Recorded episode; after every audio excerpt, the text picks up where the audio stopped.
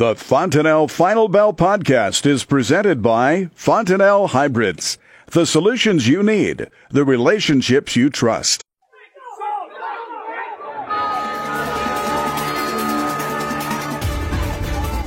It's time for the Fontanelle Final Bell on the Rural Radio Network. I'm Clay Patton in for Susan Littlefield today, talking the trade. Mike Zuzolo, Global Commodity Analytics. Mike, as we take a look here, a mixed day, almost opposite of what we saw a day ago for the grains. Corn slightly lower, Kansas City wheat slightly lower as well. Chicago wheat and soybeans, though, both ending in the green. As we start here, let's focus on the soybeans, having a reversal somewhat from yesterday's direction, but really they stayed within inside Monday's ranges. So was this this possible profit taking? Yeah, I think it was spread trading, Clay, and I think it was profit taking. You know, one of the things that I wrote about in my weekly brief to clients and subscribers uh, this weekend has been this trend in the trade going into President Trump and President Xi meeting at the end of the month uh, ahead of the G20 meeting. The idea that headline news is really pushing us in terms of price action. And, you know, typically you have a lot, in my opinion, a lot of uh, spread trading price action because it's heavily involved with the funds and especially the funds that, that work the CTA or me- mechanized trade, commodity trading advisors. They tend to, you know, use the spreads quite a bit. Uh, one, because it reduces their margin, and two, they're trying to look for ways uh, to balance uh, some other positions. And the market's so interconnected nowadays that spreads are almost a natural uh, feature to uh, how traders in, in the mechanized automated world look at the markets. And so today, I think we had a situation where the headline news coming off the planting uh, progress for wheat, the harvest progress for corn and beans, helped support the beans especially, and along with that were uh, simultaneous cancellations of corn sales uh, noted by USDA this morning uh, by unknown, and and also new purchases of soybeans. And so I think these two major features were the two headline drivers. And I noticed, and we talked about it at midday with Dewey about the fact that we also saw some real spread unwinding against the hogs and the soybeans because that had been such a strong feature on Monday. Uh, we saw that really unwind itself where the hogs fell dramatically and the beans rallied. I think actually the break in the hogs actually helped push the beans up more uh, at certain t- times of the day that maybe fundamentally they were justified to go. Why were the hogs being taken down? I think a lot of it has to do with the stock market and the crude oil and the overall mindset that we may be going into a slower economic uh, cycle here, not just in, in the world, but uh, also the United States getting caught up in it as well talking about other market fundamentals surrounding the soybeans, made mention of this on your midday commentary, Mike, but the fact that we still have several hundred million, even in the neighborhood of 400 million bushels of uncut beans still out in the field. Overall, how does that affect the global spreadsheet? Yeah, this is where it goes back to the USDA giving us, you know, a pretty substantial carryover of what was 122 million, I believe, for world carryover in last month's report. But if you take a look at where we're at in terms of uh, going into 2019 for the United States, you have two things going on that could trim those world carryover levels, and that not even including what may happen with the uh, with the weather in South America. But you could have a situation where the yield in the January final report for 1819 is cut, so that your ending stocks for this current year go down.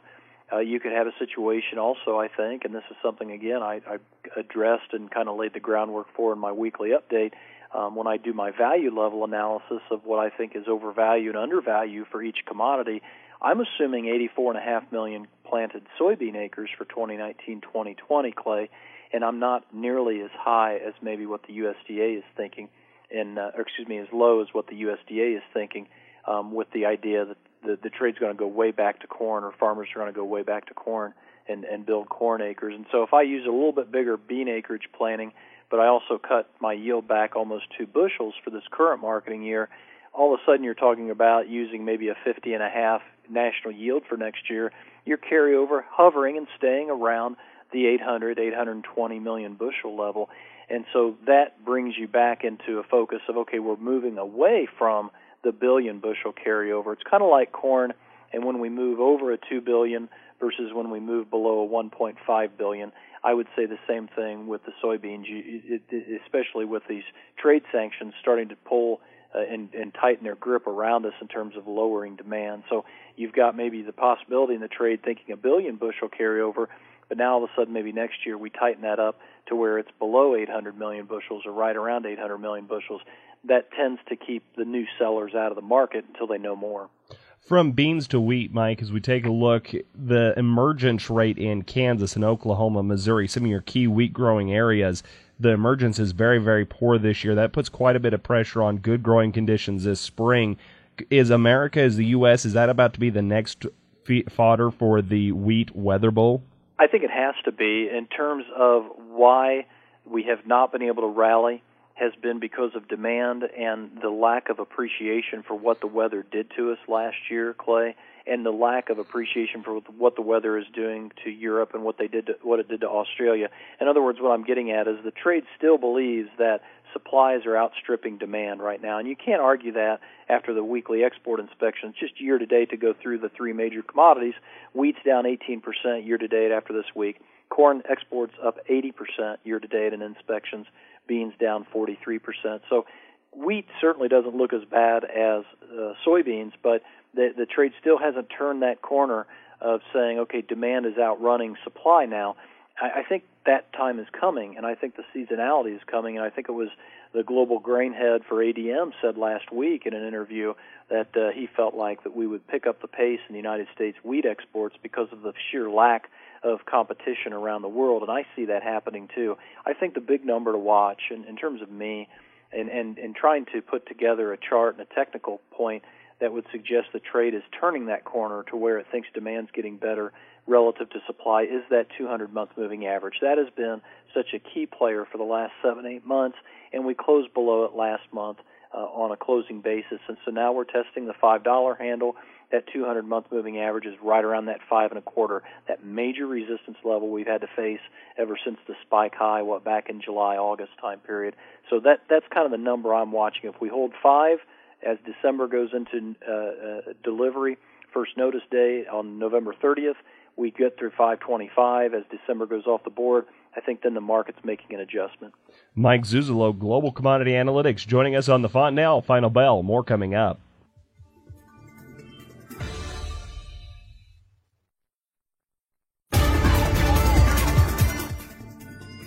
Welcome back to the Fontanelle Final Bell on the Rural Radio Network. Again, Clay Patton in for Susan Littlefield. Mike Zuzolo, Global Commodity Analytics, joining us to talk the trade today. In our last segment, Mike, we focused a lot on the grains. Let's turn to the outside markets who have just seen hard selling the last two days, really just a risk off environment. A lot of this coming on the heels of what some are saying is a global economic slowdown. But, Mike, you're kind of looking at deflationary issues. So let's look at the mechanics of what's going on right now with the world economy. Yeah, and I think we can wrap this ball into one uh, big piece of the puzzle, and that is the currencies. I think what I've come to find in the last 10 years or so of research, Clay, is, is that the interest rates and the stock market are driven more by the currencies than ever before. And, and that, I think this is where deflation, simply put, means a dollar that is strengthening against other currencies, and it actually pushes inflation into other countries – which is not healthy for the commodity sector. Not only does it make our goods more expensive, priced in U.S. dollars, but it makes our goods more expensive for them in terms of having to pay more in domestic uh, currency. So it's it's kind of like a twofold hit. And what we're seeing, and I think today was one of the first days that we've seen it in a while. Um, we had the midterm election that tended to bring new life to the dollar and the market kind of hit pause when it came to the equities and when it came to the currencies, waiting for more new information. And today, with the equity markets falling, you know, pretty sharply, and as we talk, uh, we're down about 57 or 60 points in the S&P. We're down over 600 points in the Dow futures. Uh, this is where the dollar has become once again a safe haven currency investors are flocking into the dollar and buying it. This is not what we want. We want a dollar that is weakening, especially against the Chinese currency. And it's the dollar and the Chinese currency that I'm most focused upon the next two weeks, going into the end of November. I'd simply put like a sell signal in the dollar and a buy signal in the Chinese currency. If we get that on a technical basis, I'm assuming it's going to be because we've improved the trade situation enough because of the G20 and the pre- two presidents of the two largest economies of the world talking in a in a manner that looks like we're going to come out of this and not go into any worse situation when it comes to trade sanctions. And so that's really where it's at right now with the slowdown. I think simply put, this market is finally starting in equities to price in what the commodity market's been pricing in for six or eight or nine months, if not the last two years, and that is a deflationary bias like you're talking about. And then when we t- look at the commodity sector, we haven't talked livestock yet. You know, live cattle, feeder cattle, they somewhat reflect what happens in the equities in those outside markets. And today we see a little bit of a sell off, but really cattle are kind of holding their own against a very volatile outside market. Yeah, I'm glad you brought that up because we have seen several uh, reports, uh, in, in not in a row, but pretty consistently, that the beef exports in particular are really humming along nicely in 2018 and that's especially important when you have 11 and a half roughly million head of cattle on feed, and it's a record in the USDA's book. Uh, so tomorrow's cattle on feed report is extremely important to not building supplies. The last numbers I looked at from USDA with cattle on feed over 150 days, we are falling seasonally like we normally do. We are very close to the five-year average between 2013 and 2017, and we're just a little bit below uh, 2016's cattle on feed over 150 days. This is all good news going into the seasonals and going into the winter time, especially if we get a little bit of winter weather. So I'm encouraged that the fat cattle and the feeder cattle can find some rallies that we can get some hedges in place. But I think they are markets that you essentially want to hedge on overvalue levels. And my overvalue level right now for uh, April fat cattle is closer to that 125 level. And so if I can get up into that 125 level, uh, 125.50 in uh, April fat cattle, I think that's an area that you'd want to get some hedges laid in as long as you were making a profit. Your feeder cattle you bought weren't too uh, expensive at the time you bought them. So, uh, you know, this is a time period where I'm eager to see a market that finds support, but I realize that the outside markets, as you say, could be uh, detrimental to how high we could run. A, good number for me tomorrow would be an on feed number for November 1st near the low end of the Reuters trade range of 103. Placements around 100%, right in the middle of the range, um, would be a real good number as well. And when we talk about, we are talking about in the grain side, we talk about spreads and some of the mechanic traders that take a look here and how everything is interconnected. We see some unwinding between potential soybean hog spreads. We've talked about before a live cattle hog spread as well. Could traders somewhat see this as an advantage to buy live cattle to continue selling those hog contracts? Uh, unlikely with African swine fever. And this is this is a great question because the cattle hog spread is actually near its three-year highs right now. You've had some spikes higher than $60 uh, a head, cattle minus hogs, for lead month futures. But we're still trading around $57, Clay, and that's still towards the top end of the range high. And so I think it's probably more likely to see the opposite effect where the hogs want to try and rally before the cattle do um, especially if we go into China's Lunar New Year in February with African swine fever still in some of the major producing areas. And I say that because I've done a lot of research in the last two months on African swine fever and where it's at. And, and as you get into the southern parts of China, that's their big pork consumption areas. That's also their pork production areas. And you've got to push those live hogs to different provinces, and you're talking hundreds and maybe in cases, some cases, thousands of miles away if you're going from southern China up to Beijing or some other multi uh, multi-million uh, population city. You're talking about a large, large transport of live animals that may be infected. And now that we know they're in the wild boars in that country and they're in the wild boars in Eastern Europe, you become a lot more concerned about the pork production for 2019. So I actually think the spreads are set up for the hogs to support the cattle, maybe the best we've seen since uh, 2016. Again, Mike Zuzolo, Global Commodity Analytics. You can learn more by visiting Mike's website, globalanalytics.biz. That's globalanalytics.biz. This is the Fontanelle Final Bell on the Rural Radio Network.